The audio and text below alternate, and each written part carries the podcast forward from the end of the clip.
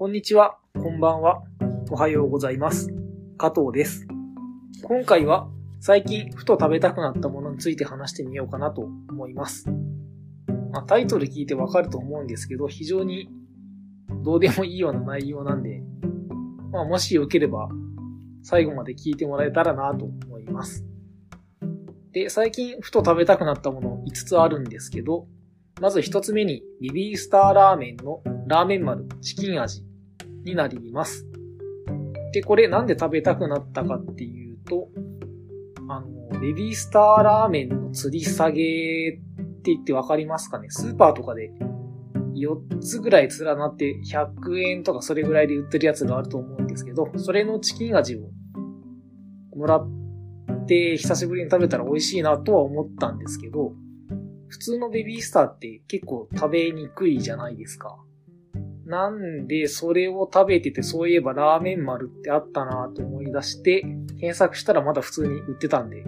購入してみました。で、食べたらやっぱり、なんていうのかな。まとまってるんですごく食べやすかったんで、よかったな、みたいな、そんな感じに思ったんですけど、金額も100円ぐらいなんで、いろんな意味でありがたい食べ物だなと思いました。というのが、まず一つ目です。こんな感じに話が進んでいくんでね、途中で全然聞くのやめてもらってもいいんですけど、まあまあ、よかったらお付き合いください。ということで次がマイクポップコーンです。えっ、と、マイクポップコーンは、あの、水色と白のカラーリングの袋が特徴のポップコーンだと思うんですけど、で、なんでポップコーン食べたくなったかっていうと、テレビで手作りポップコーンの特集をやってたんで、久しぶりに食べたいなとは思ったんですが、ただ作るのは面倒だし、割と普通の味でいいなと思ったんで、えっ、と、今回このマイクポップコーンを購入しました。非常に美味しくて食べやすかったんですけど、結構匂いが強いので、まあ、食べる場所にはちょっと注意は必要なのかなと思ったりしましたが、まあやっぱり美味しいんでね、また買おうかなと思います。家の中なんでまあ全然匂いとか気にしなくていいとは思うんですけど、匂いが強いんで、なんていうのかな。そういうのが気になる人はちょっと換気しながら食べたらいいんじゃないかなと思います。で、このマイクポップコーン、バター醤油味しかないのかなと思ったら意外とバリエーションがあるみたいで、驚いたのと、このメーカーは日本のメーカーっていうことにもちょっと今回驚きました。というのがこのマイクポップコーンでした。で、次が、えーカレーパンです。カレーパンたまに食べたくなるんですけど、よく買うのは近くの複合ショッピング施設にパン屋さんがあるんですけど、そこのカレーパンが美味しいんで、ちょこちょこ一時期買ってたんですけど、最近は特に理由はないんですけど、なんとなく買ってなかったんですけど、なんか久しぶりに食べたくなったんで、久しぶりに買いました。ただ買いに行った時間がちょっと遅かったからなのかわからないんですけど、ちょっと油っぽくてしょんぼりしたんですけど、まあ中のカレー自体はとても美味しかったんで、気が向いたらまた買おうかなと思ってます。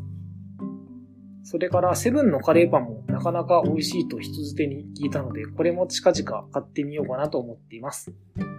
ということで3つ目がカレーパンでした。えー、4つ目が銀だこです。銀だこもね、定期的に食べたくなるんですけど、もともと銀だこ味がついてると思うんで、基本的に注文するときには、スタンダードのやつで、ソース、マヨネーズ、鰹節、青のり、全部なしでで頼むんですけど、たまに店員さんに聞かれます。え、本当にいいんですか？みたいな感じでかれるんですけど、まあまあ、全然味がついてるんで大丈夫なんで、そのままで大丈夫ですという感じで注文するんですけど、たまにいる従業員のお兄さんのたこ焼きがなんか異常に美味しいなと思ったりするんで、その人がいないかなと思って、チラチラ見ながら買ったりするんですけど、まあ今回食べたかった時にはその人はいなかったんですけど、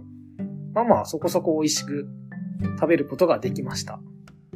ということで4個目が銀だこです。なんかだんだん話にまとまりがなくなってきたなとは思うんですけど、まあこれが最後なんで、引き続きここまで聞いた方はお付き合いいただけたらなと思うんですけど、最後が焼きそばになります。これは最近桜ももこさんのエッセイで焼きそば上田っていうのを読んだんですけど、それを読んで無償に食べたくなったんで、えっ、ー、と、UFO のミニサイズがあったんで、それを買って食べました。ただ焼きそばはですね、カップ焼きそばに関しては UFO もまあ美味しいんですけど、個人的には、あの、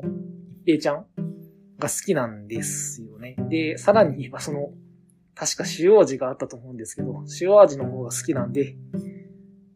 ミニサイズの一平ちゃんの塩味出ないかなと密かに期待をしてたりします。